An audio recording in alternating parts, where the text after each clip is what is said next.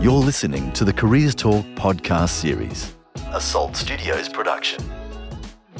It's difficult to become a leader in any business in your early 20s, but it's not impossible to do, and Nicole Brown is proof of that. At just 20, she became the CEO of RoboGals, an international not for profit organisation dedicated to inspire, engage, and empower young women to pursue engineering. In this episode, Nicole Brown discusses how she landed that position at such a young age and how it helped further her career in robotics and engineering. Nicole Brown, at the ripe old age of 20, you were the CEO of RoboGals. Can you explain to me what that is and what that involved? RoboGals is an international not for profit organisation that aims to inspire, empower, and engage young women in engineering. So, I guess that's the tagline, but what it actually means is it's an organisation that sets up communities at universities of students and young professionals that want to see diversity in the, in the engineering industry. So there's communities set up at universities that provide opportunities for the volunteers to not only meet each other and support each other, but also go out to primary schools, high schools, external clubs, and, and groups to be able to teach girls in particular around what engineering is, what engineers do, and to provide them with role models to see what they could become.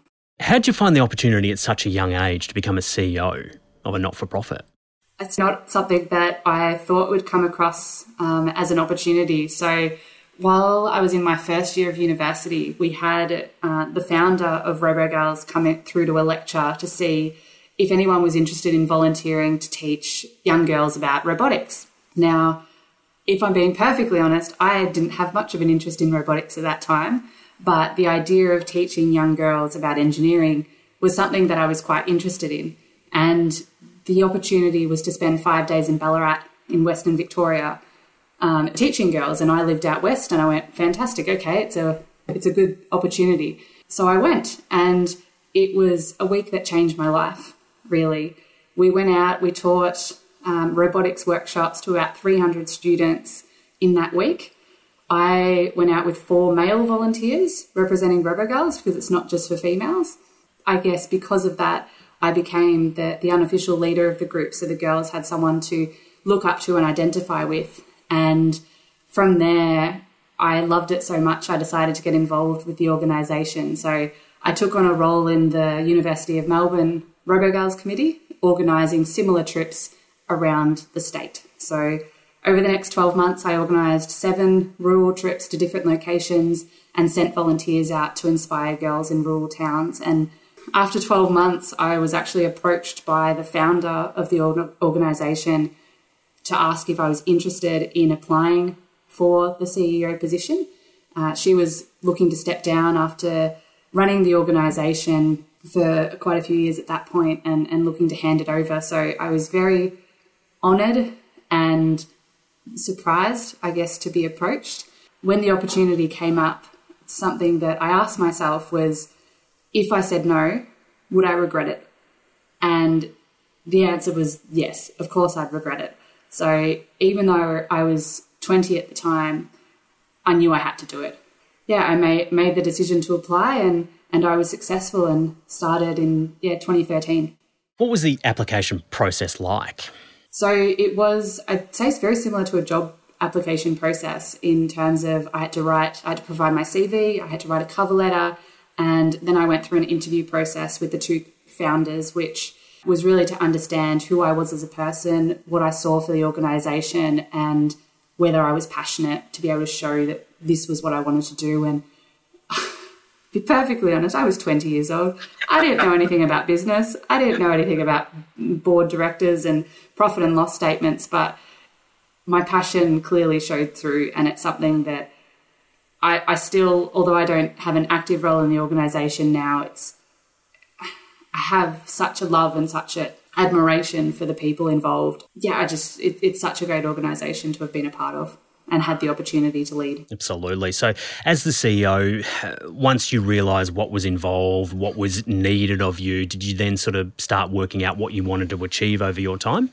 It was. It was the baptism of fire. It was the first few months figuring out one, the scale of the organisation, having only worked with the local division in Victoria, in Melbourne, and having been to um, a regional conference which included people from across Australia, that was really my understanding of the organisation. So the first six months was very much going through and figuring out what is included in the organisation, what my roles and responsibilities were, and what needed to happen. And I had an amazing, amazing operations officer, Sam, come on board at the same time. So he took over from the other co founder. So we were basically starting it together. And the focus was changing it, I guess, from the founder's mindset to transitioning it to that sustainable organisation and what processes needed to happen, where was this information. And I guess as we went through that process, we were documenting as we went. So we took it as the opportunity to really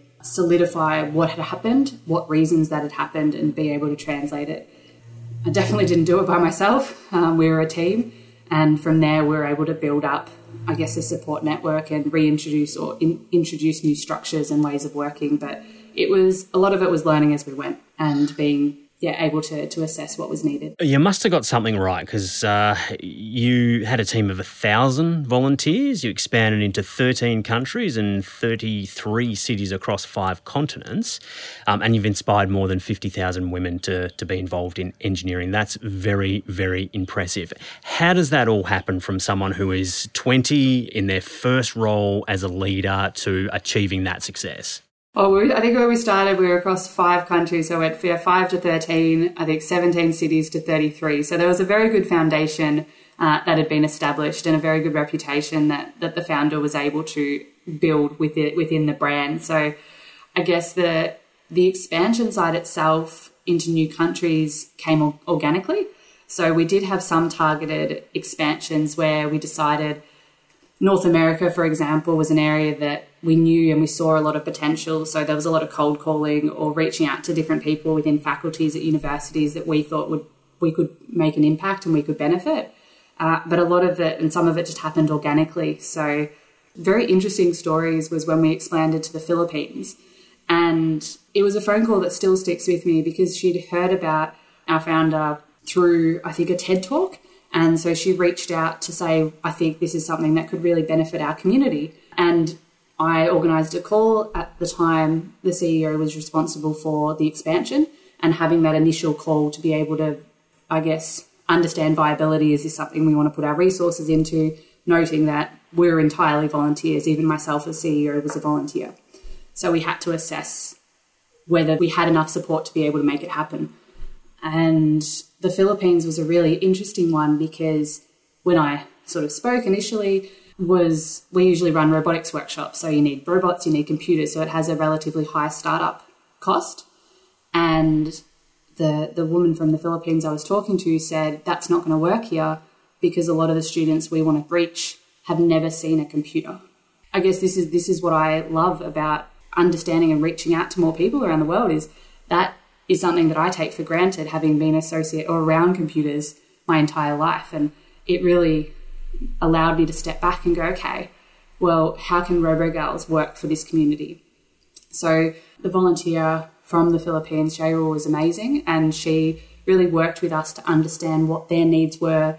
We were able to define what the core values or what the core items that RoboGals did needed to be in a workshop, and we were able to simplify it. And from, I guess, I think that was the initial starting point of RoboGals expanding from just robots to other types of engineering because we had that conversation that really opened our eyes to say, okay, well, it doesn't suit everyone everywhere. What are the core elements that make RoboGals RoboGals, and what can we build from there? We know you're very passionate about leadership, and I guess you could make the argument that leading a, team or staff is, yes, it presents challenges, but it's a whole new world when you're leading volunteers who don't actually have to be there. And you had a thousand of them. How did you do that? It is a constant challenge in some points, and the thousand volunteers was across the world. So I had a global team each of the regions had their own team, and then each of the local divisions chapters had their own team. So, from a global standpoint, it was one of my biggest challenges because RoboGals became my life. And I think at the start, I expected everyone else to feel the same way. And as a result, we had quite a few people at a global level leave. because my expectations didn't meet what they were hoping. Um, and I wasn't able to adjust quick enough and support them in what they were able to do um, or wanted to do. So that's probably one of the biggest, I guess, mistakes that I've made in that role where the expectations I set were were unrealistic, but I didn't take the opportunity to actually talk to them and say, okay, what are your goals? What are your expectations of the role? What do you want to achieve? And I think that's so important when you're working with volunteers. And it wasn't something that I knew at the time, and I know that there's people that left because of that. Um, but it is something that I make a point that any volunteer position I'm in now, whether I'm the leader or not, I'll reach out to people that I'm working with and just get a sense of who they are, what their interests are, and why they're there. Because I think that's so important when you're working with volunteers that don't have to do anything, is to understand what they want to do and how can you best, I guess, utilize their passion within what you want to achieve. When did you realise that you needed to make a move away from direct involvement in RoboGals? It was not an easy decision at all. It was one that I thought about for quite a few months before I made the decision. Even when I said it out loud for the first time, which was in America at our regional conference, I made the announcement to everyone that was there. There's about 40 people, I think. And then I had to leave the room and burst into tears, which I I didn't realize how emotional I was about it until I actually did that. And the reason for leaving for me was, I guess, twofold. One, that I was graduating and I was entering the workforce. So I wanted to put my focus 100% on my engineering career and decided that that was a good chance to be able to step away. But the second part of it was after leading the organization for four years in an organization that's continuously changing, I realized that I was saying no to things for the wrong reasons. I was saying no to new suggestions from new people that joined the organization because it hadn't worked in the past. And I think that was a really eye opening point for me to realize that it needed a fresh set of eyes, it needed more energy, it needed just a new perspective that didn't keep saying no for historic reasons. So to me, it was, yeah, really the, the two sides of it that made the decision, and it was the right decision. And we've had some amazing CEOs since me that have just taken the organisation to incredible new levels. And I, I presented at their awards night um, a few weeks ago, and it was just amazing to see the numbers and the reach, the impact, the, the inspiration that they're still providing. And it's just, if anyone wants to volunteer, reach out because they are amazing. So you've got degree in hand now. What's your next move? When I got my degree, I was in a very unique position where I had a graduate job lined up. I got a cadetship through, uh, which I saw on in, in the Engineers Australia magazine when I was at high school. So I actually worked with an engineering consultancy throughout my entire degree and had a guaranteed job when I graduated. So it was a very unique position. I haven't heard of any other organizations that offer that sort of commitment and opportunity. So I was graduating and going to work in an organization that I'd already been involved with for six years. It wasn't a new environment for me, but it definitely was a new experience going into it in a full time capacity. How did that differ from your work as a CEO for a not for profit and being a student? It was very different. Even though I'd worked full time over all my major breaks, I was now entering as a graduate engineer with no volunteering. And my hours now were at that time nine to five, eight thirty to five. It wasn't. We didn't have the flexible working we have now, which is I've only been in the industry five years, but five years ago in my first company, it was eight thirty to five, and they were sort of you got there, you worked. We had no laptops. We were purely desk based. And that was just what it was. I went to work, I did my work, I came home. I was working with senior engineers, with my managers. I was doing discrete tasks, uh, but I wasn't, I guess, involved with the bigger picture on a lot of things. It was it was the technical learnings and uh, really developing those those technical skills. I imagine you were thrust into a team environment, and that would have been very different to working with volunteers. How did that play out? It was interesting because, well, within the team at the time, it was, I think when I graduated, about 22 people in the structures team. And I was uh, the only woman. So that was, I guess, the first, one of the first challenges was being the only female in the team. Although I will say that my first manager was yeah, just great. He was very clear, and even on the first day, he identified it with me. He said, Look, I know you're the only woman, but to me, you're a good engineer, you're a bad engineer, gender means nothing. So he was very direct to the point, but it was really pleasing to me to the fact that he highlighted that, that it didn't mean anything to him. Gender was what it was, but to him, you're a good engineer or you're a bad engineer. And he saw potential that I was the like I was the good engineer. So he really worked with me to develop that and um, within that team environment, I always felt supported and I always felt that I could turn to anybody and ask questions and they'd spend the time to, to be able to help me. So it was a really good team to start your career with. In your opinion, what makes a team work? To me, a team works if everyone's open and everyone's honest about what they're doing, what they're struggling with, and what they need help with. I think there te- has a tendency in some teams to either hide behind your uncertainties and just try to plug away and, and hope no one notices.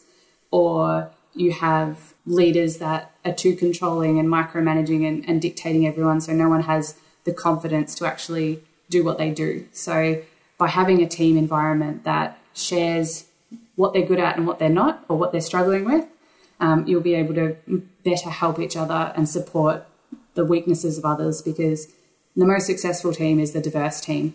So you need to have people that have different strengths to be able to support each other and, and deliver the project that you're working on.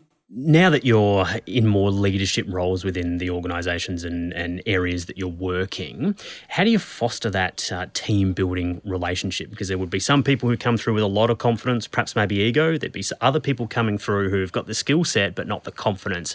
How do you make that environment um, supportive and nurturing of, of all parties?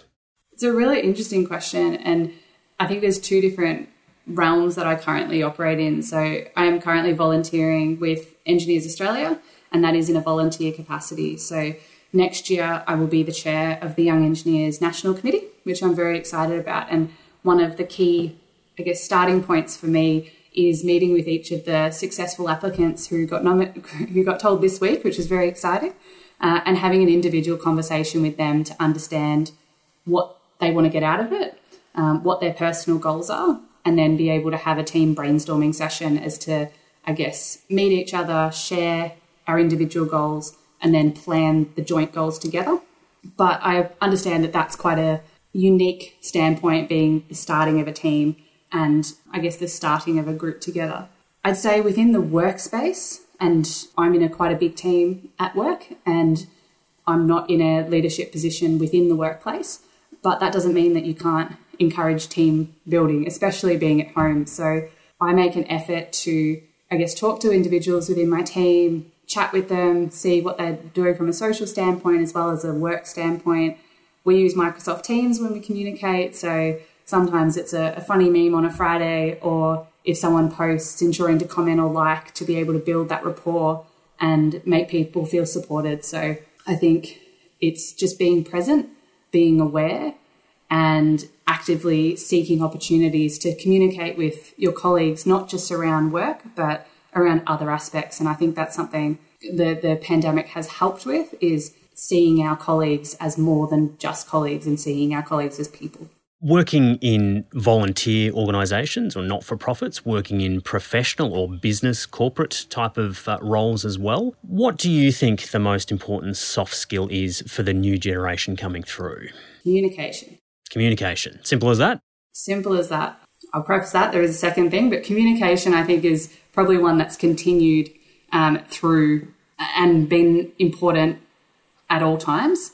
But I think as we're moving towards a a corporate world where more integrated delivery is happening, more bigger projects where you're working with people in such a broad range of disciplines. And I know at my workplace, it's something that I love about it is the fact that we work with such a diverse range of teams, people, skill sets, but you need to be able to communicate what you're doing. Even if you're doing a design task, you have to be able to communicate what you've done with your manager or with your reviewer. So, communication, I think, underlies everything to be a successful engineer is you have to be able to communicate what you're doing with other people. But I'd say the second item, so I, I preface to say there's two. The second is resilience and knowing when you're reaching your limit and knowing when you need to take a break. So, especially in a time full of so much uncertainty, I've struggled with mental health and well-being over the last 3 months in particular and knowing when you need to take a break and having that resilience to I guess come back and be able to bounce back from different challenges. So, the importance of mental health can never be underestimated and you should feel comfortable to seek help if you need help. What were some of the signs for you that indicated you need to take a break? For me, excessive exhaustion, constantly, constantly feeling tired. But for me, I I did have a few panic attacks where it's it's difficult to talk about, but I was at a point and I just felt this wave come over me. And I'm quite a confident person that's involved in a lot of different things. And I, I've had friends that have sought out help in the mental health space, but I never thought it would happen to me. And when it happened, I was a bit shocked. But then at the same time, I'm like, okay, I need to stop. I need to be able to take that break. So for me, it came in the form of exhaustion, but it also came in the point of stress and anxiety where I had so many things in my mind and things were racing and I couldn't get to sleep. And there was just so much happening that I couldn't process. And when that happened, talking to my partner, talking to my family, I, I took some time off work if I need a day here, a day there to be able to, to reset and process, or took some time out of my volunteering day as well, just to be able to make sure I get that break. So it happens to everyone differently in different degrees in different areas, but it's something that you can never, never underestimate and allow yourself and give yourself the time to rest if you need it. In your industry, what's the importance of environmentally sustainable practices? Sustainable practices are becoming more and more important within the construction space. And I can only talk to, I guess, specifically my company at AECOM at the moment. It's becoming central to everything we do. All new projects have to have what we're called, it has to have an ESG framework associated with it. It has to have an environmental focus. We're growing our sustainability team it's becoming so crucial to the success of a project. And we're really seeing clients respond and clients ask for more sustainable practices to be in place. So it's it's an area that's becoming more and more critical. And in the coming years, it will be a just an unwritten expectation that all projects have a sustainability lens that's applied. So we're lowering emissions, so more selective of material, and designs will actually become sustainability by default. Do you think it's the business or the industry that's brought on that change, or do you think it's just a response to what the consumers or the customers are coming to you with? It's an interesting one because I think it does come from both sides. I think a lot of consulting businesses in general are driven by client needs and client wants. But I think what I've also seen is, in particular in the areas that I work in, is that the engineers themselves want to improve and want to contribute to a more climate friendly and climate smart approaches. So, while some of it is driven by client expectations, and that obviously helps companies make the decisions to improve, uh, I think it's also driven by the internal engineer within the groups that they actually want to make a difference, and this is how they see themselves making an impact. In the projects that you're working on, how are you going about to make sure that they are more sustainable?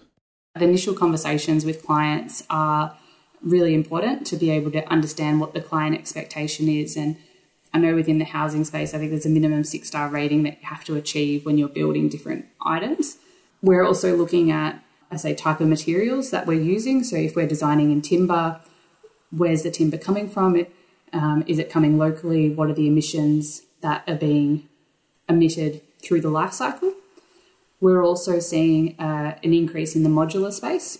So, to be able to see is there design methodologies that we can consider, and that's across the industry. Everything that modular does, which is uh, improve the, the quality, improve the construction time, sometimes reduce costs, but reduce materials and wastage and, and site time and things like that. So, for me, they're sort of the the things that I'm personally involved with the, the modular, the material selection, and um, seeing what the embodied energy is throughout the life cycle of a project.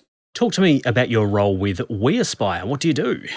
Yeah, so We Aspire is a new startup business uh, and a leadership development company that is or aims to create the next generation of leaders. So, as we know, leadership is changing, and what we expect from leaders is changing. You have to have the IQ, the EQ, but there's now an AQ, which is the adaptability quotient, and being able to respond and be resilient to different changes. So, We Aspire is a leadership business that works with individuals, corporates, education sector to be able to train, provide training opportunities, and in particular, practical opportunities to get involved and try out your leadership skills. So there's a range of different products available um, for people to get involved with to pretend to be an executive for the day, for example, and get real life feedback from actual executives. So if I give you a call as soon as we're done with this podcast and I say, Nicole, I need that training, I need that leadership experience, what do you come in and do?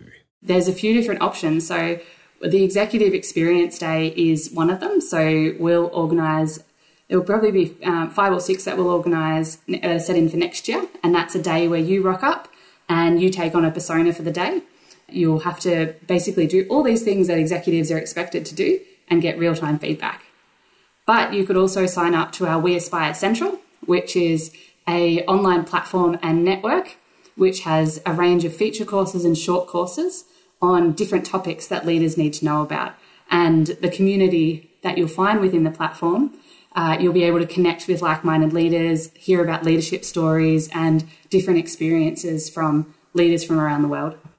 So, what do you uh, want to achieve with We Aspire? What's the end goal? The end goal is to have a generation of leaders that support teams to be the best that they can be. It's about creating leaders who are adaptable, resilient, strong in their own sense of self, and being able to instill uh, confidence and build a team that feels comfortable with who they are and what they're doing.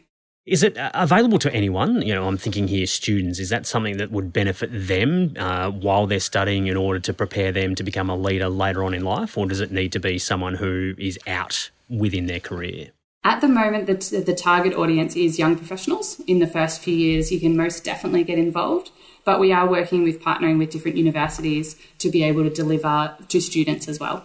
How can students get involved in a volunteering capacity with a, a not for profit? Volunteering for a not for profit is not just something that you can do at university.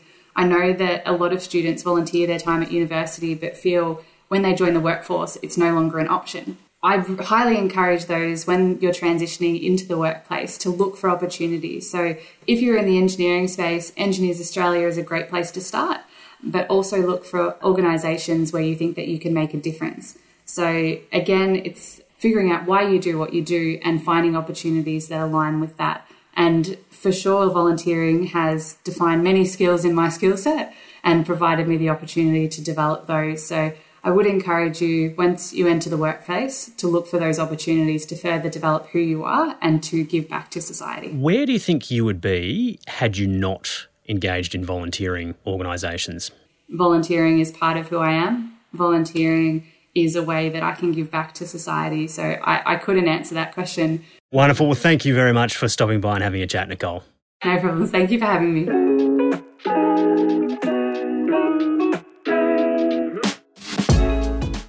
It's true that volunteering is vital, especially when you are just starting out in your career. Nicole's example shows us that it's possible to find opportunities to grow in your field and start building your career straight after graduating from university. You're listening to the Careers Talk podcast series a Salt Studios production.